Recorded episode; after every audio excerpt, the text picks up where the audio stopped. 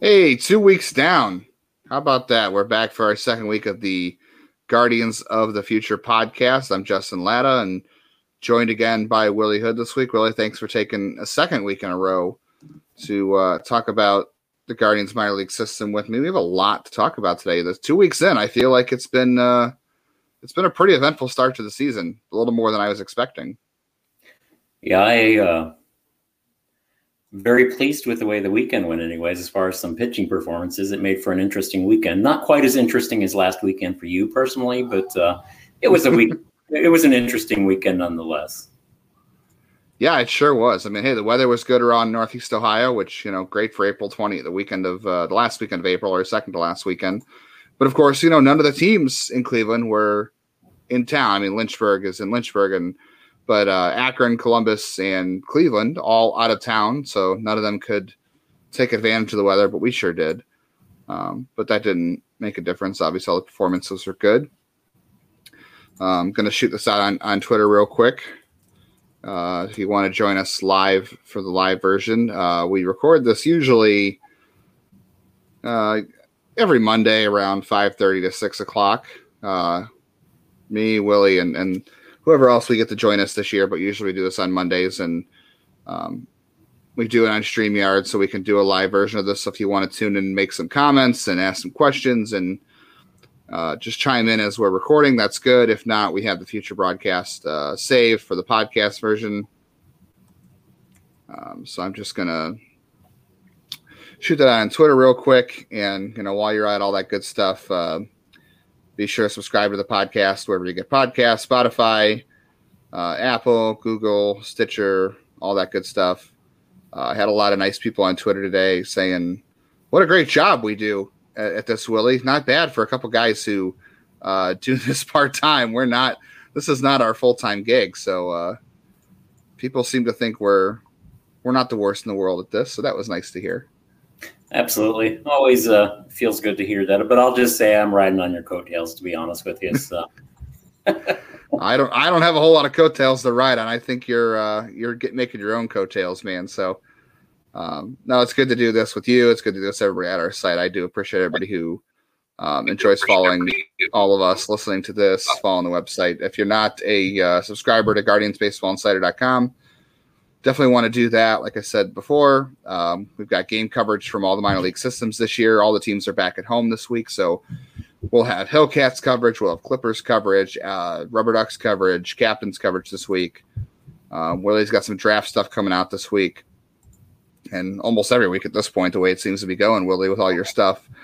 Um, follow me on Twitter, Jalen underscore baseball. Follow Willie at W I L L H O O nine nine, uh, official underscore C G B I on Twitter. Um, yeah, I got notebooks from each level coming out this week, game coverage, and then Willie's got a ton of draft content teed up. We'll talk about that at the end.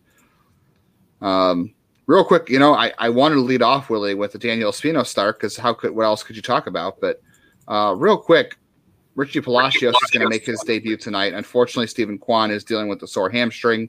That is an injury he had an issue with last year and also in college. Uh, very unfortunate because how important he has been to the Guardians' offense so far.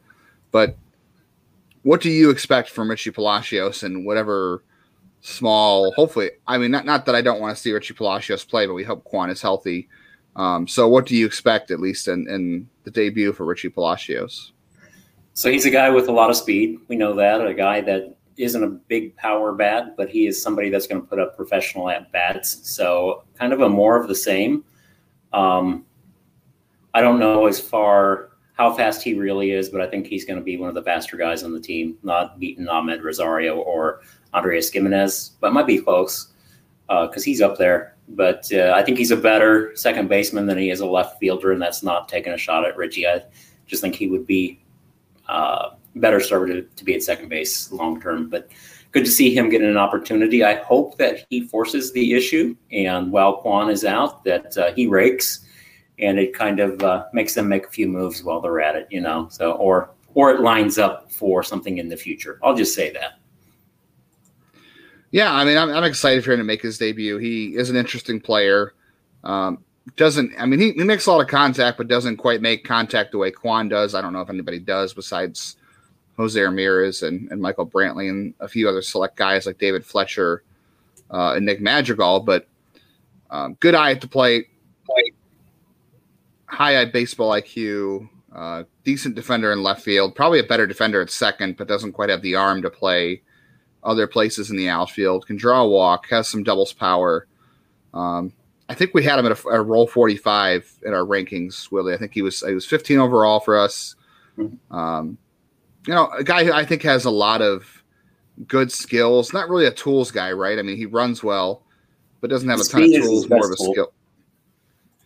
Yeah, I, I think for sure. Speed's his best tool.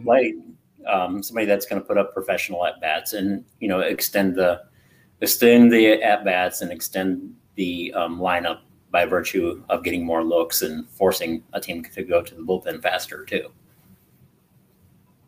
And that's really been probably the best thing about this lineup this year for the Guardians is they've they've worked the counts up in the top half of the lineup, and obviously Palacios sitting ninth. Uh, they moved Rosario back to second, which uh, I don't think we have enough time uh, to talk about Amed Rosario today in this one. Hey, we talked about that yesterday, didn't we?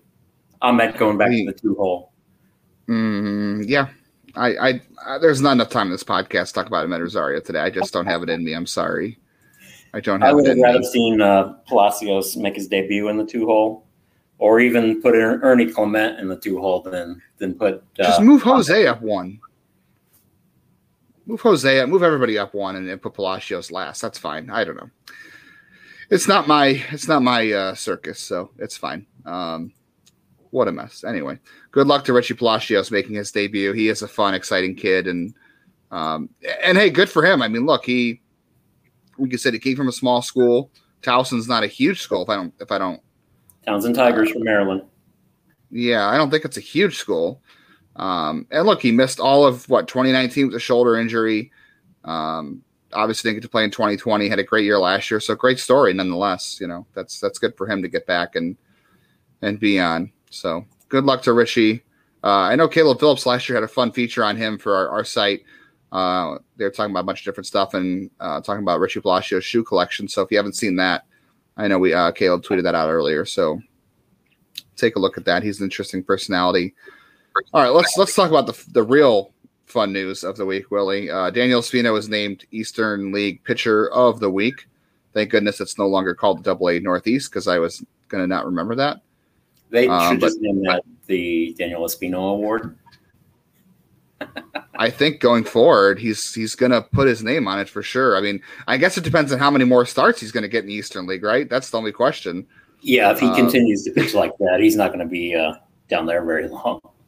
I know. Wow, man. I mean, we we I know you love Daniel Espino as a pitcher, and I, obviously we're we're super impressed by him almost every time out. But five innings, three hits, two runs. Uh, fourteen strikeouts, no walks, struck out the first nine batters he faced, uh, was hitting ninety-seven to one hundred. Um, so he retired fifteen batters, fourteen by the strikeout. One was a ground out back to him. So one, three balls left the infield. Um, sixty-six pitches in five innings, forty-nine strikes. I can't believe they only let him out there for sixty-six pitches. I mean, the way he was going, he probably, I mean, I, that's, that's the amazing thing is that he struck out fourteen in five innings. He only needed sixty-six pitches. That's that's a lot of growth for him. Yeah, that's amazing. To not see any walks for a power pitcher like he is, too.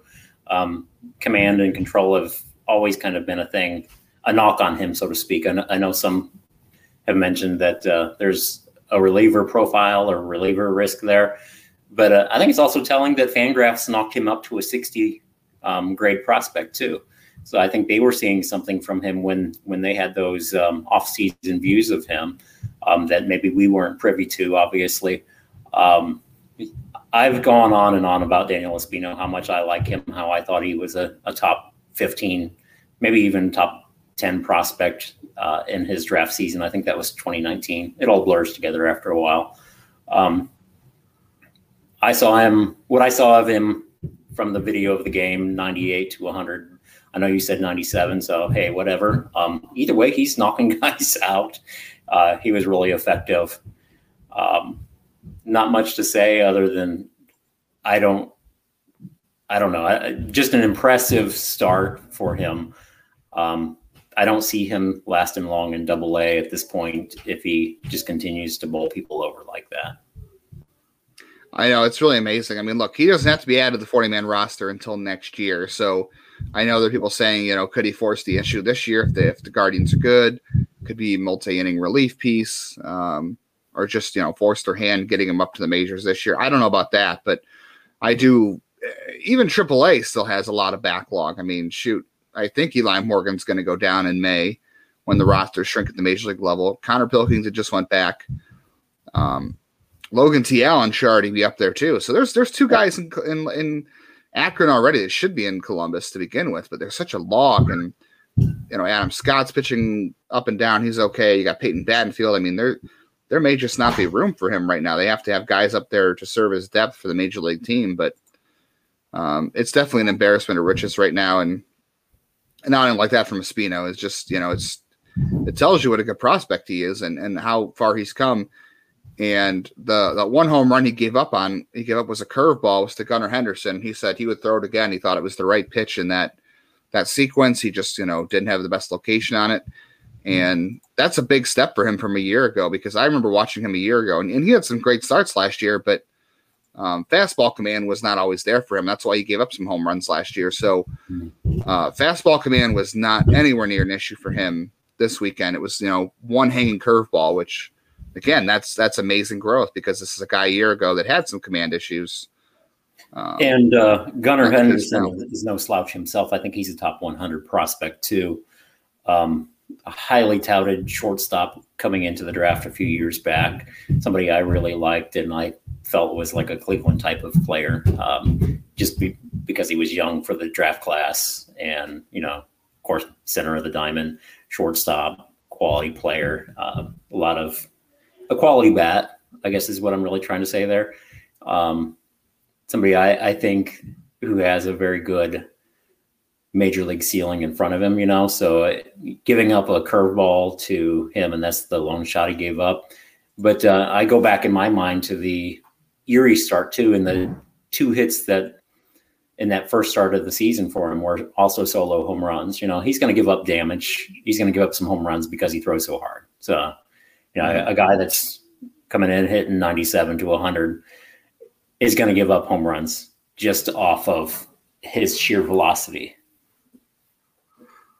Yeah, that has been a bit of an issue for him, but obviously when you strike out fourteen in, in five innings, you can overlook that, especially when it's one run. It, it's just amazing. I don't know. I mean, he he might be the best pitching prospect I think I've seen on this team in my lifetime. Somebody asked me the other day about, see the best prospects since Bartolo Colon. I said, well, I uh, I think I was like eight when Bartolo Colon, maybe nine when he made his debut. So I don't have a lot of memory of Bartolo Colon, but I'd have to think. I mean, there was Adam Miller. There's there's a bunch of guys up there that were hyped, but uh, uh, Espino might be the best of all of them. I mean, I, I have a four in front of my age, so. I'm not so quite there yet. I've I've got a few years before I have to get there. I'm taking I, it I've one life milestone at a time. I, I do yeah, remember Cologne yeah. a little bit, um, but not not to that extent. I couldn't really speak to that. But um, I, I remember Cologne being a really highly touted prospect in Jarrett Wright. And for some reason, Jarrett Wright was a favorite of mine at the time. Um, but I think Daniel Espino may be the most talented arm in the system in, let's say, the last twenty years or so. Uh, I think we can safely say that. And I think Gavin Williams can push him, make him better, but also push him for that number one starting pitcher in the in the system, uh, even that number one spot overall. And, you know, hey, let's wait and see what they get in July in the draft, because there's another July draft coming up. And, you know, a lot of talent. I know there's a lot of arms that are injured coming from the draft, but there's a great opportunity there for this team to add more to a already ridiculously rich position for this organization. Yeah, we'll talk about Gavin Williams in a little bit, too. I really like him. But, um, yeah, I, college pitching can't stay healthy this year. So, I don't know, maybe maybe Cleveland takes a shot on some non-healthy guys and, you know, another another Ryan, Ryan Webb. Why not go for two of them this year, right? Hey, they, they have a history of doing it. You know, they Raymond Burgos needed Tommy John when they drafted him. Zach Plesac, too.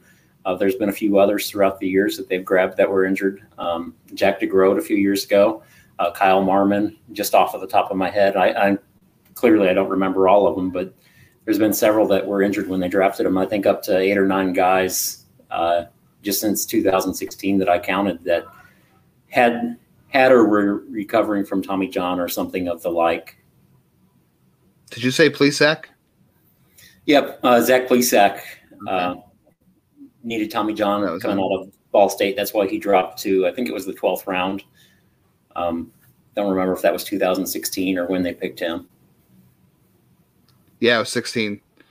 Yeah, so and Burgos was sixteen too. So yeah, they, that was multiple in one class. You're right. So they could do it again this year. Um, I guess we'll see. We'll get to a lot of draft content coming up. Uh, another guy who had a big week was Joe Naranjo. We talked a little bit about him last week, but Uh, he continues to build on that. This week he goes five for seventeen with a couple doubles, a grand slam home run, uh, six ribbies, six walks, six strikeouts. Um, he is up to three seventeen, four ninety-one, seven fifty-six on the young season. Uh, Willie, he had six home runs all of last season and four forty-six plate appearances. He's got four in fifty-five this year. And the only thing I can point to early on, it's it's so small, so we have no idea how much, how realistic this is, but um, fifty-three percent fly ball rate this year for Joe Naranjo, Willie. Last year, it was thirty-three percent. So I, I'm not going to sit here and say that Joe Naranjo all of a sudden is going to be a twenty, twenty-five home run first baseman because that's never been his profile. But um, have to think that there's a possibility that he made some significant changes and he's trying to get the ball in the air more and it's working. Yeah, and you also mentioned that he bulked up in the offseason. I think that comes with natural maturation. I think also you have a young player who is still young for the level, by the way, even though he's repeating, um, a, a guy that's building on the foundation, so to speak, coming back a year of playing ball after not playing ball for an entire year. You know, like I said, last year, I think washed the season for a lot of guys.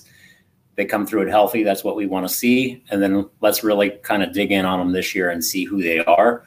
Um, he is answering the call, in my opinion. No, I don't think he's a twenty, twenty-five homer guy, but what if he's an eighteen, twenty homer guy? And maybe that's more of what we're seeing with him. And maybe it all plays up with more doubles. You know, maybe he's a guy that hits, I don't know, sixteen, seventeen, eighteen home runs and then forty doubles or something like that at the major league level. Could play that way with him as well. Um, but it, an exciting thing for him nonetheless. And, you know, he had, unfortunately, I think, um, he had that Jake Bauers comp, which is not good for a lot of uh, Indians, Guardians fans, you know, bring back Bauers memories. But um, the point was, is he was an advanced hitter when he was drafted, and that's why he was rushed to the majors. Um, hopefully Naranjo doesn't get rushed to the majors himself.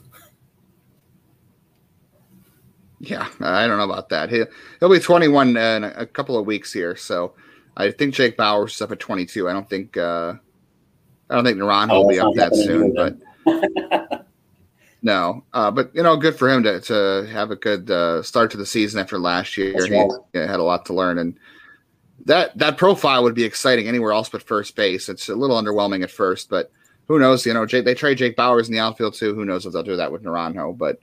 Um, I wonder how soon he'll be in Akron, too. And Marcos Gonzalez is playing first base a lot up there, and so is Micah Pries. So um, we'll see if they have space for him. How about Jose Fermin? Speaking of, fa- uh, of power kicks, um, he's got four home runs this year already. He's, his career high is seven, which was t- last year. Um, two sixty-eight, three seventy-nine, five thirty-six so far.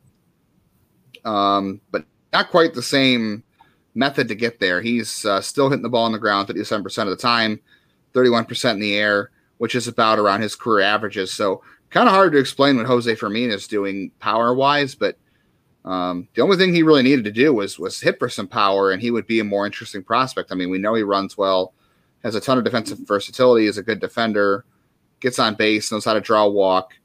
Um, I, I don't know what's he, what he's doing is sustainable, but I got to think. I don't, I don't think his chance is going to come here. I think we've said this a lot of times, honestly, but I got to think coming next year, someone's going to take a chance on Jose Fermin finally, and yeah, he's he, a versatile, he more than deserves it in my eyes.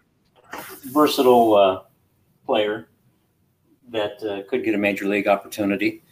Um, speed, defense, and now he's shown a little bit more power. You know, I, I have a couple of things pop into my head. First of all, is at Huntington Park there in Columbus, which I think is an offensive-oriented park, if I remember correctly. I don't watch Columbus. You and I talked about this last week. We don't yeah. watch Columbus a whole lot. Um, with uh, with Fermin, power showing up, it's something that he needed, and I think he's a, a future major league player. Um, I'm I'm wondering if, and I think somebody else alluded to this, if these are some of the balls from last year on the major league level that were bouncing a lot off of the bats. So I wonder if it's uh, the juiced balls and, and that's uh, benefiting Fermin, or maybe he's another oh, guy yeah. that's gotten stronger as well. Um, you know, I'm trying to pay attention to the bee that's flying around in, in behind me right now. So don't need that. Wow. Don't need to be uh... at the same time. I'm not one yeah, to kill I don't bees. Need to get the sunlight. They're kind of useful around here, so. yeah. Yeah, we just don't need you getting stung while we're trying to do a podcast. It's not worth it. Um, yeah. I, I think I'll get a shot next year for sure with somebody. I don't think it'll be here. There's so many infielders, but um, definitely someone we've liked for a while. And I, the ball, it's funny. Everyone keeps saying at the major league level, the ball's dead. It's not carrying as much this year. I don't know what it's doing in triple A. And like you said, Huntington Park is a bandbox, but I think he's performed pretty well on the road too, but um, we'll see if he keeps that up. One of my favorites though, too, he was uh, when he was in Lake County. I remember him translating a couple times for other players. Super nice kid. Uh, don't forget about Johnkensy Noel. Interesting week for him. Uh, four hits and twenty at bats, but three or more homers. Two came on Sunday. Um, not shout out to the Great Lakes camera crew. So. One of the things I have a first world gripe about is a the the facilities or the teams in minor league baseball who do not have M I L B T V. Um, that's silly. Number one. Number two.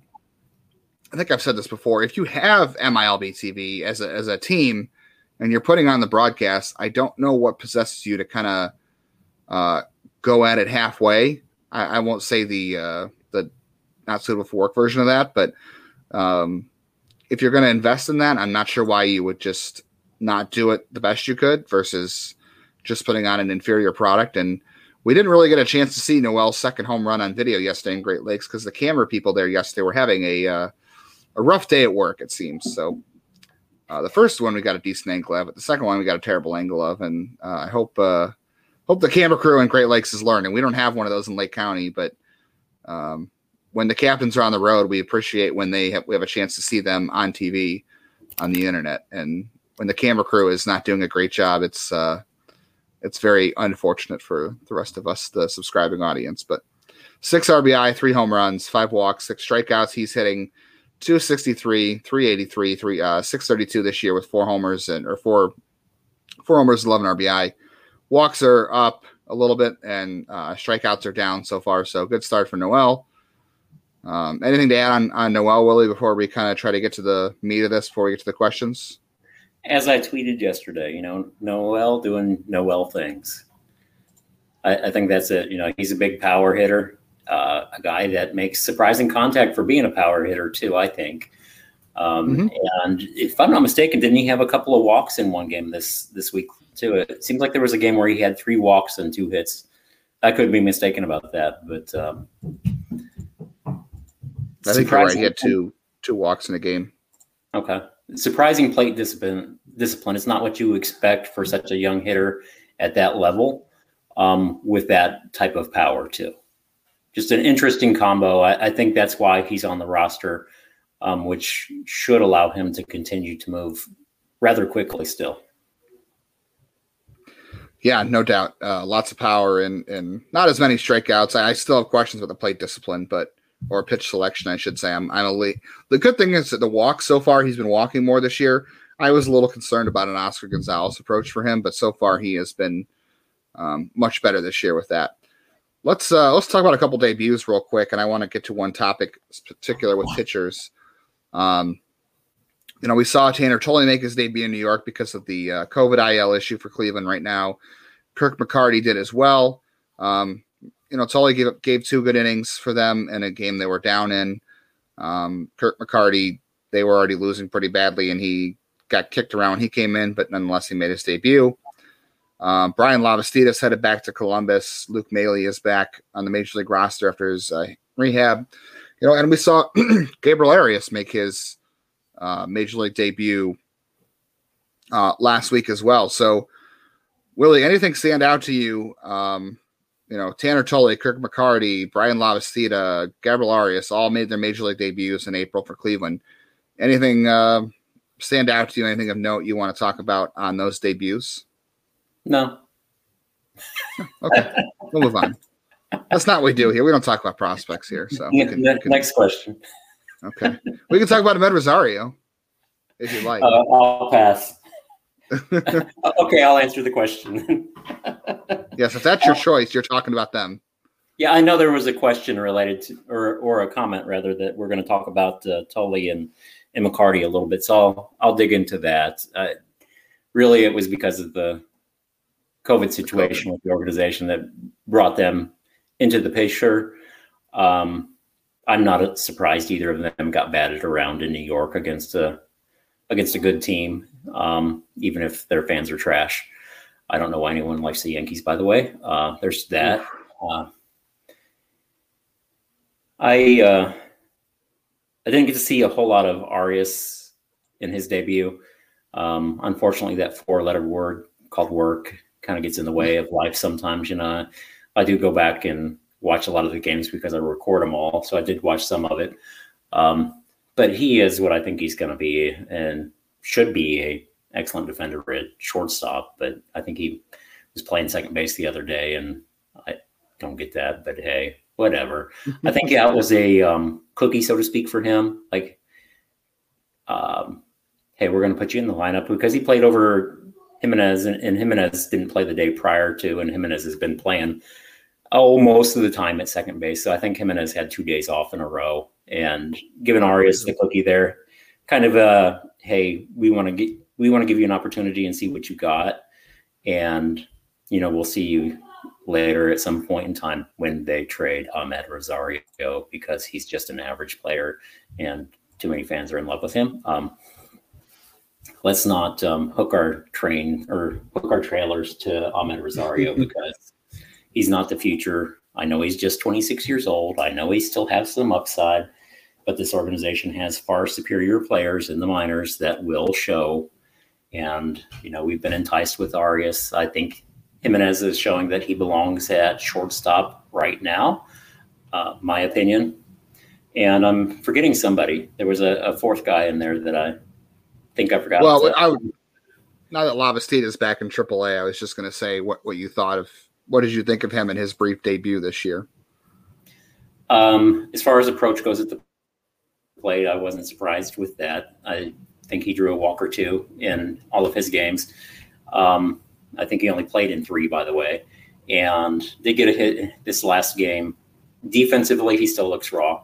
He looks like a, a guy that needs more time in triple A, probably another six months. Uh, Well, I say six months, I mean half of the season. I shouldn't say six months. Um, I think he needs another half of the season in triple A to work on that. There's a lot of skills that he could learn from Austin Hedges. So one of them isn't hitting, so I'm not talking about hitting. but uh, but seriously, he could take some defensive pointers and working with the staff. You know, Austin Hedges is still twenty-eight, so it's not like he's a grizzled old veteran, so... Um, right. Just an excellent defender, and I think he, Lavastida being a, a conversion guy himself could pick up a lot of the little nuances. Um, there was a there was to me a, a clear difference watching him behind the plate and then watching watching um, Hedges work when he goes to try to get a strike on the edge. I saw Lavastida's hand kind of snap and move. You want to snap your hand in the, or you want to snap the glove into place and kind of um, frame it, so to speak. Hold it in position. If your glove is moving when the umpire sees it, it looks like the ball is moving, and you're kind of you're you're reaching out of the zone for it. So even if you catch it with the bottom of your glove, you catch it in your palm, wherever you catch it in your glove, you want your glove to still be kind of in the strike zone and steal that strike. I don't. There were times where it looked like his glove was still moving, and there were some balls that I, I think that could have been called strikes if it was Hedges back there. Little things, little nuance things like that. Um, there were a few pass balls that I, or a pass ball that I felt like Hedges would have got. Um, but Hedges, like I said, is a far superior defender. So one of the best in, in baseball. You know, it, it's something that Lavastida is a work in progress. Yeah, I, I think it was good they gave him a shot over, you know, putting Santillan in the forty. I know they had forty-man issues, so it wasn't like they had a lot of uh, ways to get somebody on the roster, but I'm glad they went with Lavastida versus any, any other guy they had in the minors or any, any uh, you know, retread uh, veteran they could have signed. But, um, yeah, I would say the, the framing issues weren't as noticeable to me. I think it was more the, th- the control in the run game.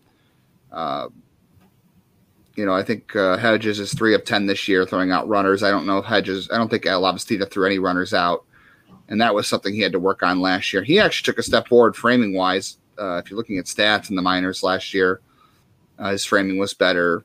Obviously, that you know he's not a finished product defensively. We know that. So um, first time working with uh, Shane Bieber, first time working with Cal Quantrill, all those guys – you know, the shortened spring training, maybe all that plays into it. But, yeah, he definitely needs more time in triple A defensively. But, hey, he got a few weeks behind Hedges, like you said, and he also got to work with Sandy Alomar for a few weeks, so that's good for his development. Um, the approach was okay. You know, he drew some walks. I think he was um, a little overeager at times swinging the bat, but that's, you know, rookie nerves, all that kind of stuff is expected to be that way. Yeah, um, only getting to play every few days, too. I think that plays into it. Right.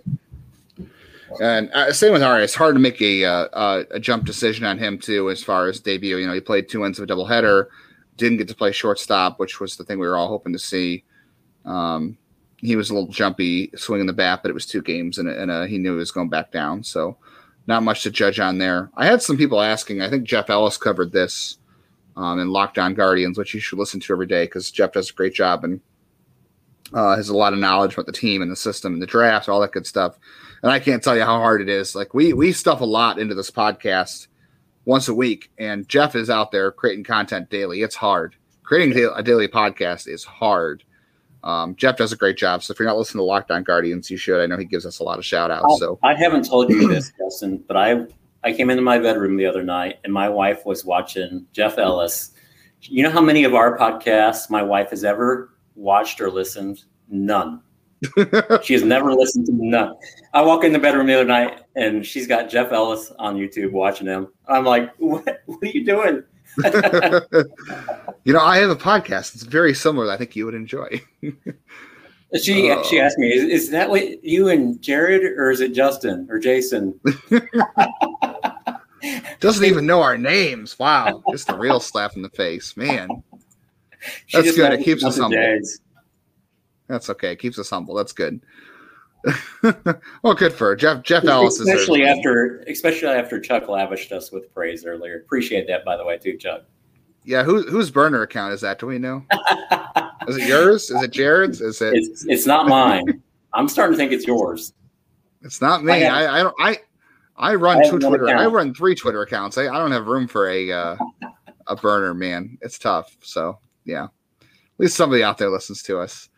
Um, but yeah, Jeff covered this on his podcast. Uh, why, why did Tanner Tully and Kirk McCarty come up instead of like, uh, you know, Tobias Myers who's on the forty or, uh, Nick Misiaszek or Peyton Battenfield, who are superior guys. And I think it was really, um, I agree with his reasoning. He said, you know, mostly those guys, they don't have to make a forty man move to add them. So it's not a big deal. And it gets them different benefits. Those players get different benefits now being part of the Major League uh, um, Union or however that works. So that, you know, those guys get different payouts now in the future because they made it. Insurance changes. Um, they get their shot at Major League debut they otherwise wouldn't have. It was and, a classy move by the org. Um, yeah. It, I I think that's part of it because Cleveland has always tried to do – little things like that, um, nods to the player, if you will, and, and take care of players. Um, there was a international player that was injured in the motorcycle accident several years ago, and they kept, you know, kept him on insurance, even though he was disabled after the motorcycle accident. You know, they kept on uh, paying his insurance and, and providing for him. Um, I, I also kind of thought of it as a, um, it's kind of a view of how they are viewed by the organization too. So if you use them, so to speak, as organizational arms, Um, you probably know what I mean by saying that as as org arms, or guys that have guys that are going to fill a role for a time and they could be bounced back and forth as needed. Um, when you want to make sure your other guys like Myers, guys that are before them, guys that are on the forty-man roster, you want to make sure that they're getting the proper amount of development time. Um, Tully and, and McCarty, you're not so worried about burning burning them or not burning through them um, when they are up. But Myers and um, Pilkington, for example, who surprisingly has been with the team all the way through April pretty much, um, you know, those guys, you want to give them that development time in the minor leagues. Um, I think with McCarty and Tully, they knew they were going to use them at some point there just out of sheer volume for innings and, and need. But I think it's also a nod for the players and controlling the, the development of the other guys that are already on the forty. Yeah, you're not going to worry about – I mean, you're not going to hinder – Battenfield or Myers or Michalacek's development by bringing them up too early. And at the same time, you need someone to fill those innings because of the COVID rules. And those guys get a, a, a little nod of recognition. Like you said, they, they're kind of good org soldiers. And, um, you know, they're guys that could have, I think, more McCarty than, than Tully uh, can, can fill a future role in a major league organization. It's not going to be Cleveland, but like I said, they get better benefits now because they made it. They get the chance to make their major league debuts. They bolted at Yankee Stadium, which is, you know, kind of cool, even though we saw what their fans did. Um, that's still, you know, a big stadium, big city, all that stuff. But uh, just good for those players to get that benefit. But yeah, they didn't want to. At the same time, you know, you're giving those guys a little nod, a little, a little benefit, but you're also not um, burning the development of the other guys who you would want to add to the forty and keep them there. So that's why those guys were called up. Um, initially, but they're both back down now, so we'll see. Hopefully nobody else gets COVID at this point, but um, let's move on to Akron. We'll run through these real quick because we got a ton of questions, but Bo Naylor, uh, my observation so far, Willie, is that the, the strikeout rate's down, which is good. Mm-hmm. Walk rate's up, hitting less fly balls, which was a problem for him last year. I think he was getting the ball in the air too much and was popping up a lot, so good to see he's not um, you know, trying so hard to lift the ball in the air. He had a decent week. He had a, a four for nineteen. He tripled, uh, hit a homer. He stole two bases. So your catcher in the minors uh, tripled and stole two bases, hit a homer, uh, four strikeouts, three walks. I don't know if we had a chance to talk about it the other week, but um, Bo Naylor was, what, twenty-eighth on Fangraphs rankings? That really surprised me. I know he had a bad year last year, and there are some concerns about the swing and uh, just the, uh, the approach overall, but I'm really surprised he dropped all the way to twenty-eighth on their list. That's crazy. Yeah, we hadn't had an, an opportunity to really talk to that list much. Um, and I think they have uh, Lavastida at nine, too, if I remember mm-hmm. correctly. Um, interesting thing about Lavastida and Naylor is they both appear to have a little bit of speed on the bases, as you mentioned, with Naylor. Um, so getting at least average speed from a catcher and, and potentially getting a few uh, stolen bases there. I uh, – I talked to you, I think in the off season, some about Naylor. Really caught my eye watching him um, when I was watching Nick Enright video. And uh, I thought he did a pretty good job handling Enright, and that curveball can be pretty nasty sometimes. Um, but also just watching the whole game and seeing him come up to, to bat late in the season. And he was, uh, he was putting up what I would consider professional at bats. Um, He wasn't swinging at wild pitches. I remember one particular at-bat. I think it went like nine pitches. Um, you could tell that he had a plan in place. But when he was when he was trying to hit the fastball, he was knocking it for a foul ball. You know, he was behind or he was ahead. Um, but at the end of the day, like I remember that particular at-bat, he still he still made an out, but he put up nine pitches against the pitcher and he battled, and it was pretty clear to me at that point in time, which was an August, um, an August game. I think it was Akron versus Erie, um, and he he just put up good at good at bats in that game. Not a successful game as far as getting hits, getting walks, but they were they were quality at bats, and that's something that I was looking for to see how. While I'm evaluating Enright and watching Naylor too, how Naylor was doing. So I, I'm. encouraged to hear that he's made a transition, so to speak, or so it sounds like he has not trying to lift that ball up in the air. Also less strikeouts, more walks. Tells me there's some a better approach this year than there was last year. But I think there was foundation to grow on is what I was really trying to say with all of that about Naylor. Yeah, and still he's twenty-two and he's catching in double A. Catchers develop slowly and he's young. I know he's always played above his, his um, competition level. He's always, you know, played in those circuits and in high school in Canada. And um, he was aggressively assigned to Lake County at age nineteen a couple of years ago. Last year in Akron was an aggressive assignment for him. So um, I think he's two and a half years younger than league average right now. Right. He's still young for the level. He's repeating it, which is fine. So, and, and we know, I, I don't know how the bat would look if he was playing uh, second or third, right? Because we know he can play the infield. Um, he's got the athleticism. He was an infielder in high school. So um, who knows how the bat would look there, but we know catchers develop slowly. So I'm definitely not too concerned about him quite yet. Um, and, and things are improving. So that's good to see. Uh, two relievers I want to throw out to you, Willie, real quick. Um, I, we're getting real deep, deep cuts here.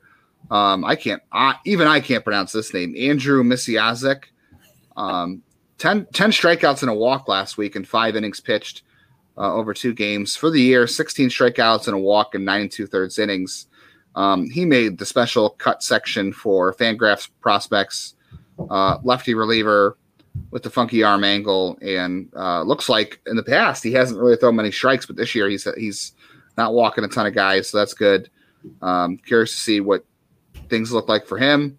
And Kevin Kelly is the guy that's caught my eye since last year. He pitched in Lake County, and I thought being older for the level and and just how how well he throws strikes, I thought maybe well this guy just pounds the zone and gets guys out, and he's a little old for the level. But this year in Double A, twelve strikeouts, one walk, and nine and a third. And he has that low arm angle that makes it hard for guys to pick up. His fastball runs arm side. Um, got a weird slider. I don't know if it's really anything more than average, but um, I don't know. Two interesting relievers that are throwing a ton of strikes this year, missing bats to kind of, you know, throw in the Nick Enright bucket where, you know, these relievers aren't throwing super hard, but they're throwing a lot of strikes. They're striking guys out even without what you would call plus plus stuff. Yeah, all of them coming out of that twenty nineteen draft, which could be a really good draft for Cleveland because you have Christian Cairo, you know, at the top of it, and you already felt as, oh, and then that guy, Daniel Espino, um, mm. he was in that draft class too. So uh, Kevin Kelly out of James Madison, he's kind of that sidewinder that you were referring to. I think it's upper eighties, low nineties he creeps into with a fastball. Nothing is what we would scale average or better, except for his control. I think, I think um, that's above average, and that's where it plays. He has that deception with that low arm angle. Um, he is a little bit older guy, but I think you're going to see that from a college guy who was a late round pick. He's not going to be a priority type of guy, but he's also performed in college. He's performing now. Um, he lost a year in twenty twenty, so you know, in a way, kind of subtract a year off of his development because of twenty twenty. Um, really his second second full season um, because of last yeah. year and then this year. So, you know, I think he's twenty-four now if I'm – and I don't remember. I'm just trying to go off of, you know, my, my draft uh, stuff whenever he came out. um, so I'm, I'm thinking he's twenty-four now. So a, a guy who I think is – and I talked about him – at some point last year, a guy that I like, but I, I think is an arm, kind of, an arm kind of like a Dakota Clemmer, um, who could be that go-to guy, maybe a middle relief type of arm. Um, some deception there, nothing great. I don't know a lot about, don't even know how to say his name. I'll say Misa. Um, yeah. I, I do know he was a later round lefty from Northeastern. But I when I saw him last year a couple of times, he was striking out guys then, and I – I just, you know, thought the equivalent of, okay, yeah, this is a twenty-three-year-old pitch, pitching against guys in uh, Lynchburg, and he should be striking them out. So I didn't really right. take him too seriously at that point in time. Um, I think there's a good slider there, if I remember, in a low nineties fastball. I think he was ninety, ninety-two. I don't, can't say I really remember. Um, but obviously he's doing something there and get, getting results. You know, I, I threw his name out the other day in our D Ms and, and saying, man, he's performing well or something to you, you know. And that was the night I think he had seven strikeouts or something out of the bullpen. Yeah, and like three and a third innings or something. You think he struck at every batter he faced. So more, uh, I don't know, low low end, um, I don't know, Justin Garza type relievers maybe uh, filling out the bullpen, but maybe something more. I don't know, the way these guys throw strikes there. We, Cleveland loves to collect these arm angles. You know, you got the over-the-top guys, you've got these uh, low-release point guys, and then you've got these other guys like Misiaszek and, and Kelly who have other strange releases. So they just like to look at find different looks for hitters to see. I guess maybe that's uh, interesting. They like um, um, that's they all like they got. Unique. What's that? They like unique and efficient. Unique arm angles. Okay, yeah.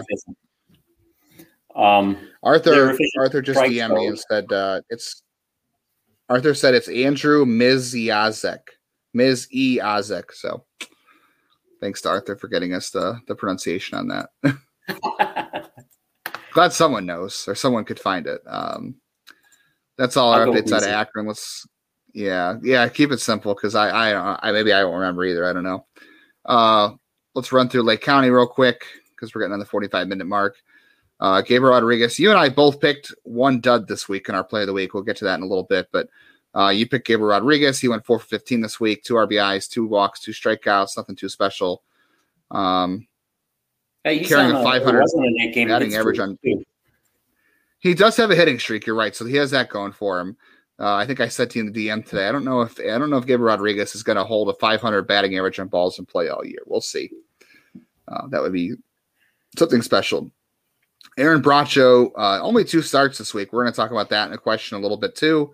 Two for six, a double, two R B I. Not playing a ton. Um, and then Gavin Williams, you picked him this week.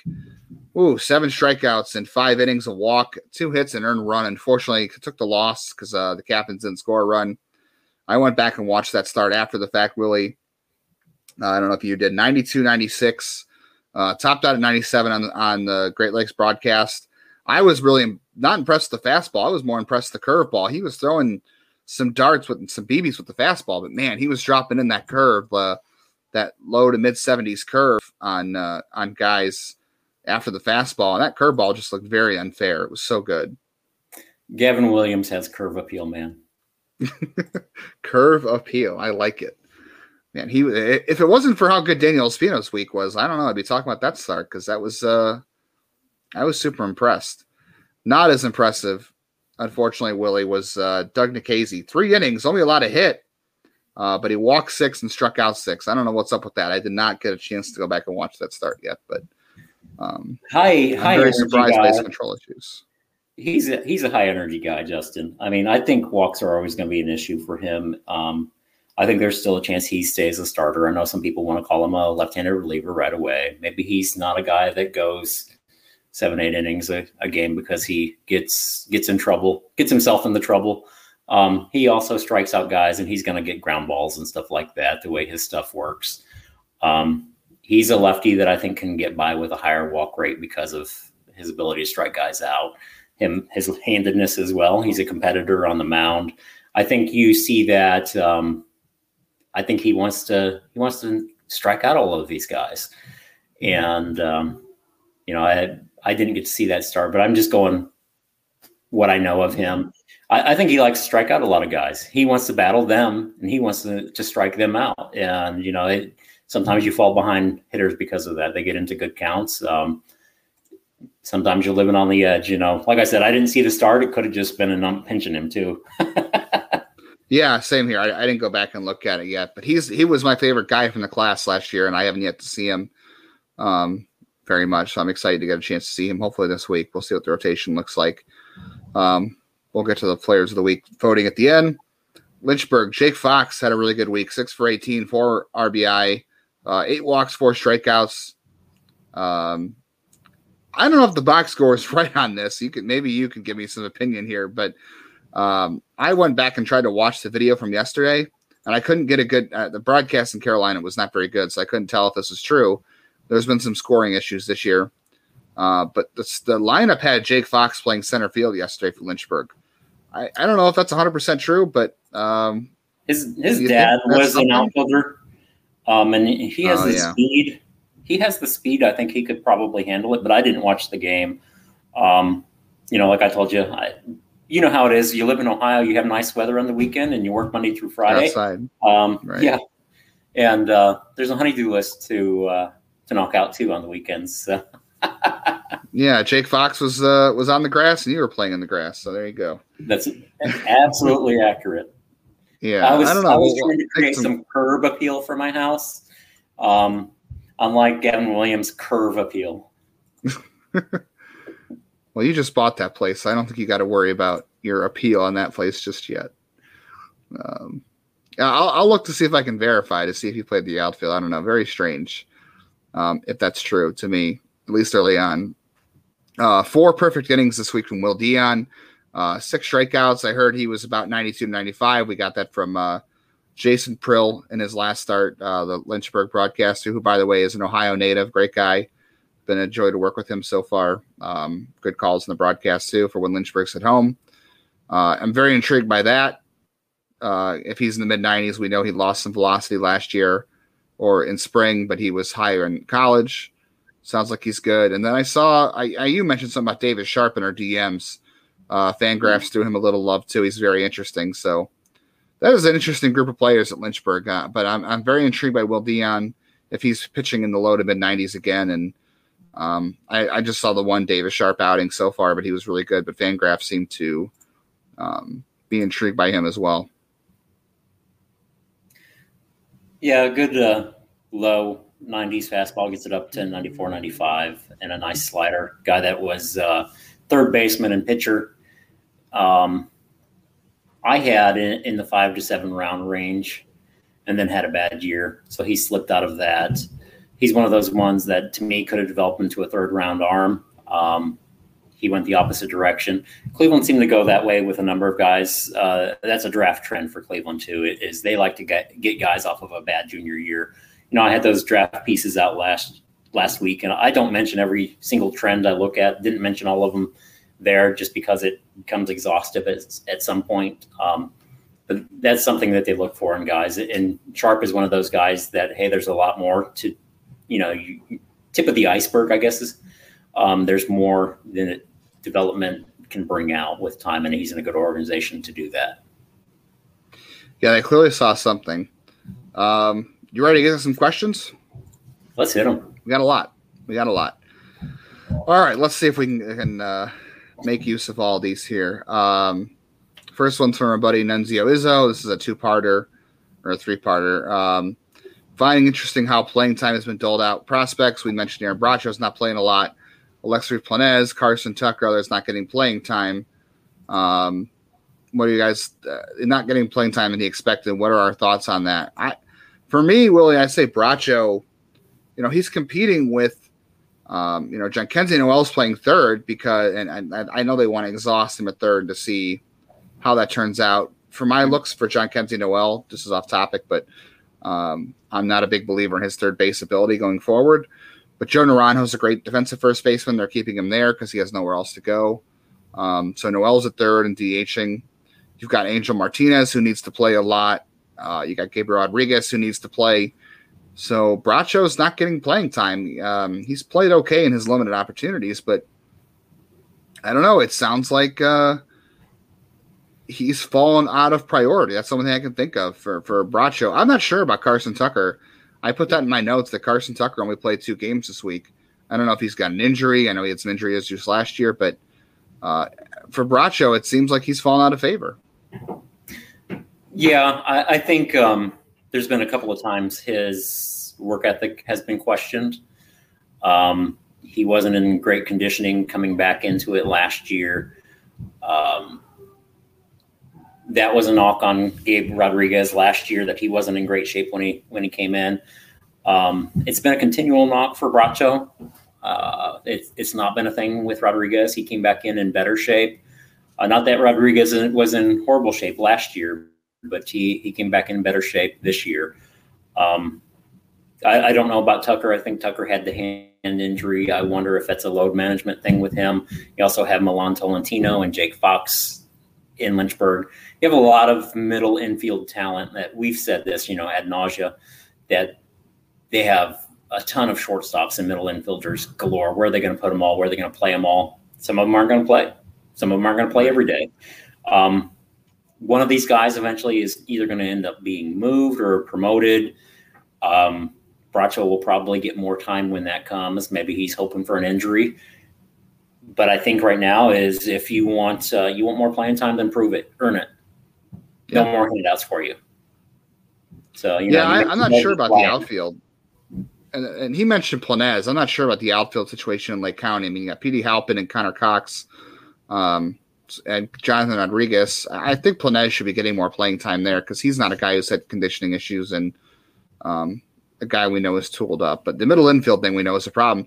And, and going back to Bracho, the issue there is, you know, he's not a great defender. And they tried him at second last year. They tried him at first. They tried him at third. He can't play short.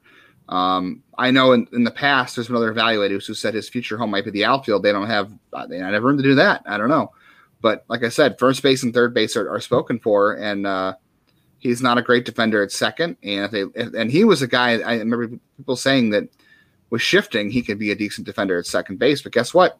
Shifting is gone. So, um, yeah, his his opportunities are limited. I'm not sure, and he's not on the forty because he was Rule five eligible, so I think his time is uh, his window to prove himself is closing. He's got to, like you said, earn the playing time. Um, Nunzio isn't another good question uh, beyond this, but I'm going to save that for next week, Nunzio, because um, it's a, uh, a question that requires a lot of time to get to. It was uh, top three players most excited about each level in the org. I don't know if we have time to get to all that today because um, Willie would just have an hour on Petey Halpin, so we, we can't do that today.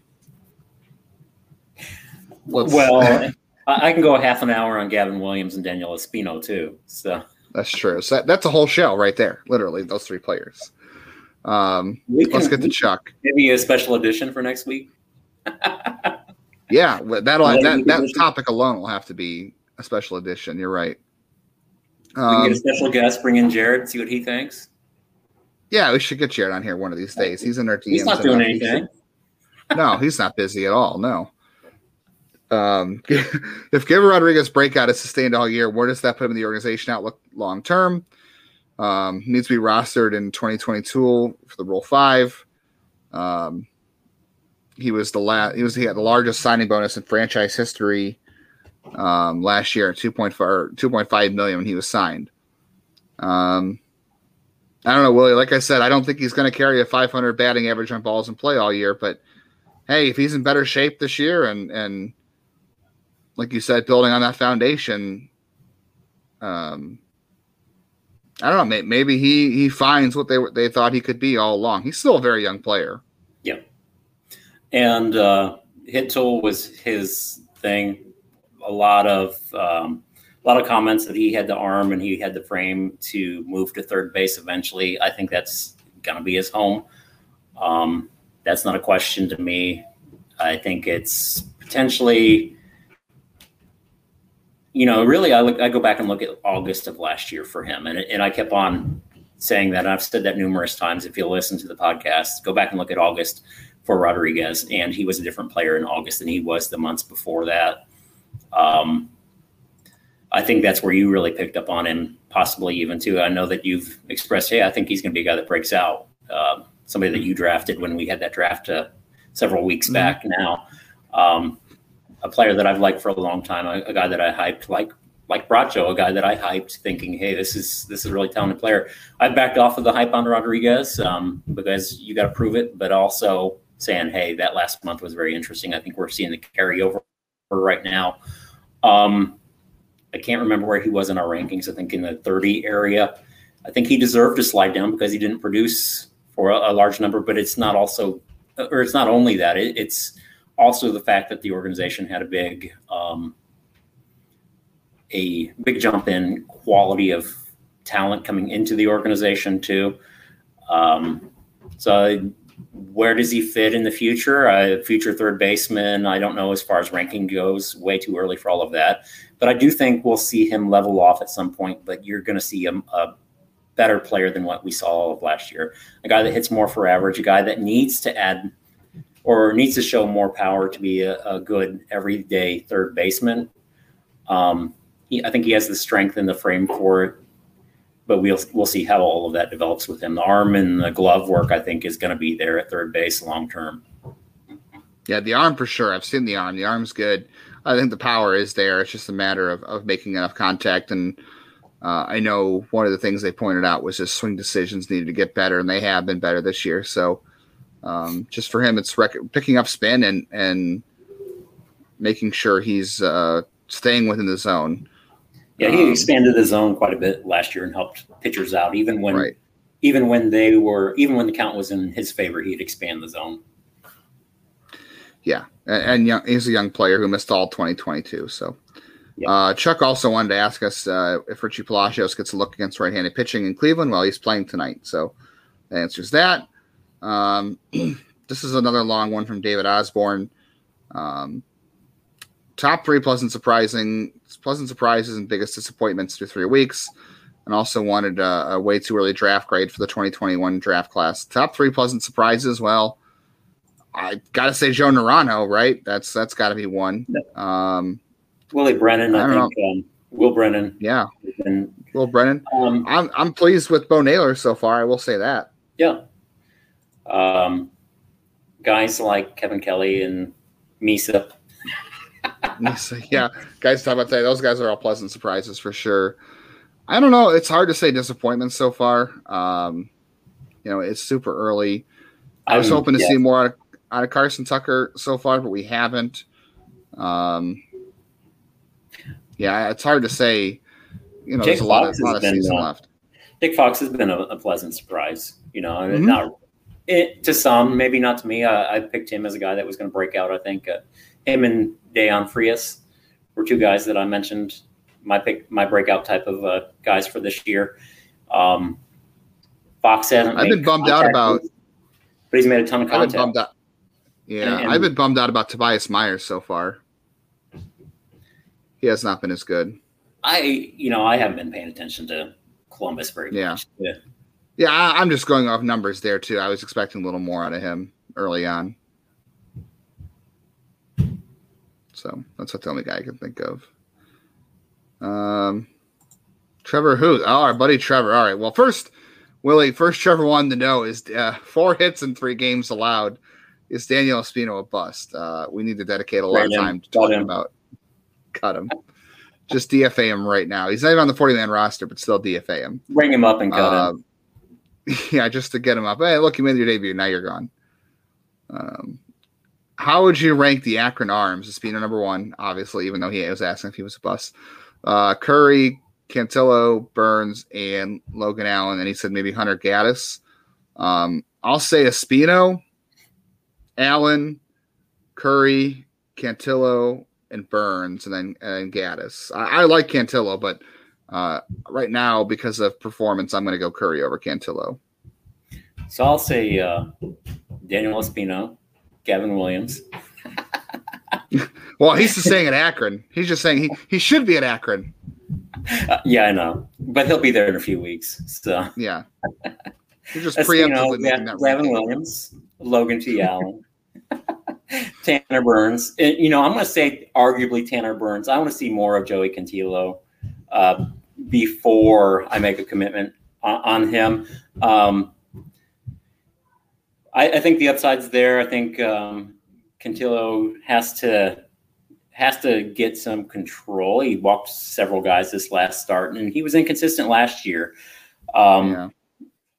in his few starts. So I, I want to see what he does there, but there's a mid-rotation type of starter for him and Burns.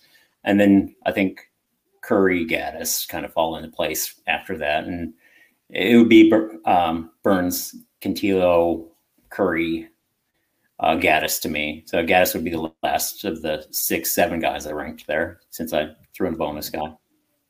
But see, the hard part is if if uh, Gavin Williams is in Akron, that means Logan T. Allen or Espino has to be in Columbus. There's no way they can have all those guys. Just let me have it, Justin. I, if I was an Eastern League hitter, I would just quit. If you have to face Espino, Williams, do you all see what I put Allen. Up with on a, on a daily basis as we direct message back and forth? He's always argumentative. Yeah. Always. I feel bad for Grace. Grace, I'm praying for you. Yeah. Yeah. Thoughts and prayers for Grace. She'll, she'll never listen to this. It's okay. She'll never listen. Like, like your wife, she ne- she never listens. She has listens to like yeah, one podcast. But she'll watch Jeff. Yeah, I'll, I'll tell her to watch Jeff. She'll probably do that. All right, we got two more. Our friend Andrew Kinsman. Uh, which of these three hot start triple A hitters will ultimately have the best big league career? Alex, or I almost said Alex Gonzalez. Wow, it's a throwback. Alex Oscar Gonzalez, Jose Fermin, Alex Call.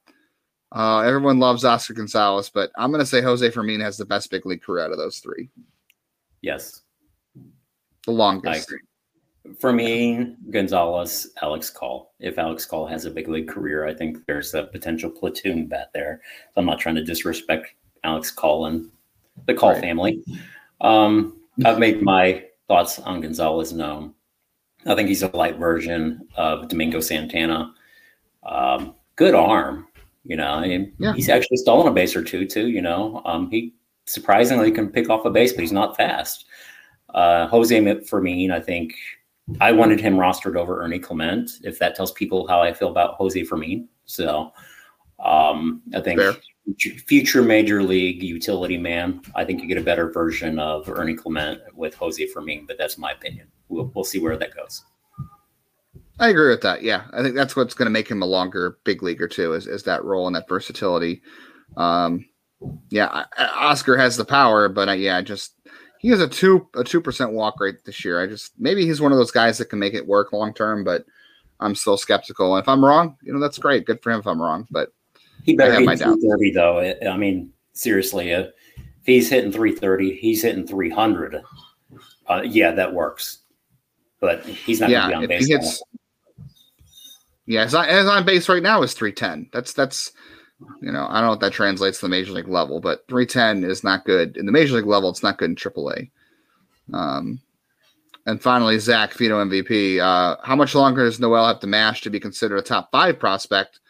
Where, when do we think he'll be in Akron since on the forty?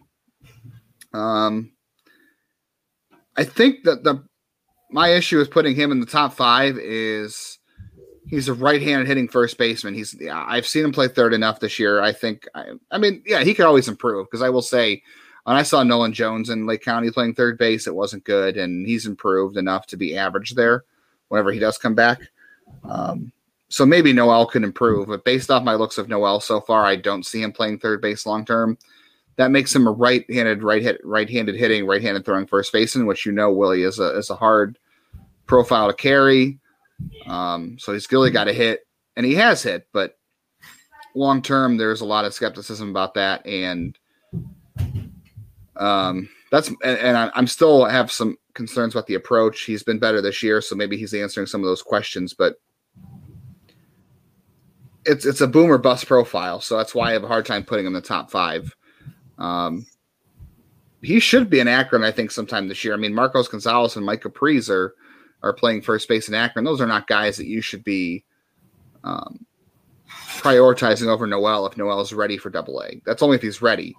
Um, and you can still find at-bats for those guys because Marcos Gonzalez can play third, he can play second, and Micah Pries can play the outfield. So, um, yeah, I just think it's a matter when he's ready. And add in another draft pick. You're getting a guy, and Zach and I talked about this last week, you're getting a guy in the draft this year in July who could t- – could be the most talented player to enter the organization since Francisco Lindor from the draft.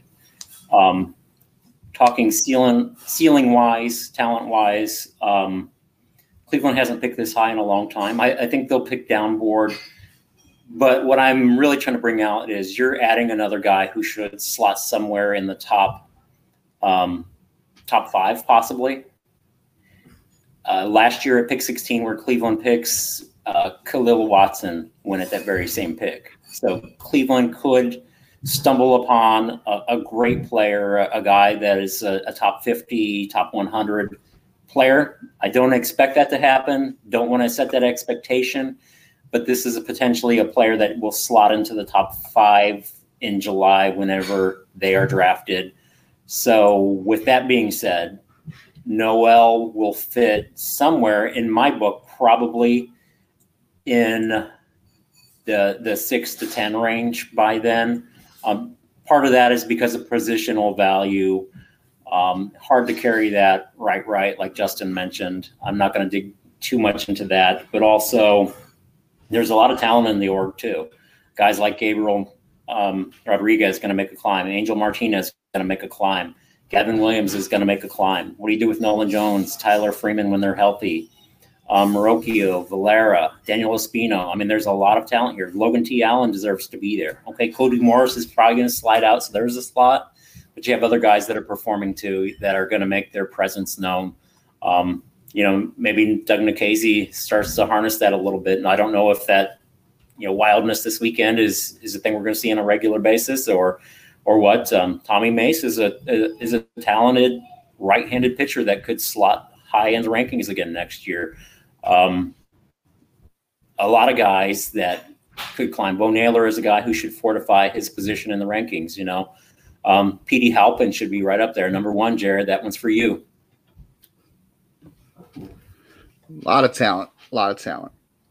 All right. Thanks everybody for the questions. If you've got this far, uh, appreciate you listening. We're going to get to player of the week and then we're going to get out of here. Um, cause we're already at hour ten, shocking. Player of the week voting results. Willie, seventy-nine percent uh, voted for your picks last week. Uh, you took Gavin Williams and Gabriel Rodriguez. Um, I feel like Will Brennan had a better week than Gabriel Rodriguez, but obviously Doug or Gavin Williams outpaced Doug Nikhazy because of the six walks. So you are on the board with number one this year in player of the week, and I am still a goose egg. So congratulations to you, even if the voting was rigged. It was a, it was not a good week for Doug Nikhazy, and um, you made Will Jared Brennan mad, and he used all of his eighty burners burner accounts on my behalf. You know, so that's right, that's right. We know Jared's got a bunch of burners out there um, for all Petey Halpin burners, but it's okay.